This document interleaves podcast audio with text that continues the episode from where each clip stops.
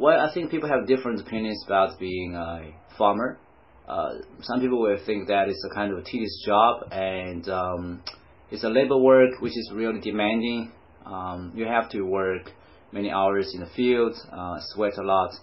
Uh, but for me, I think um, nowadays the modern technology has changed um, the farming industry.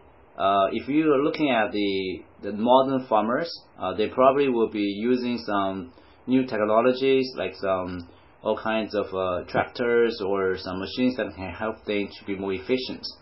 So maybe uh, the, the modern farmers will just uh, operate some uh, like the aircraft, that unmanned aircraft, or they can just uh, manu- just uh, manipulate some machines and try to use them to do the farming for you.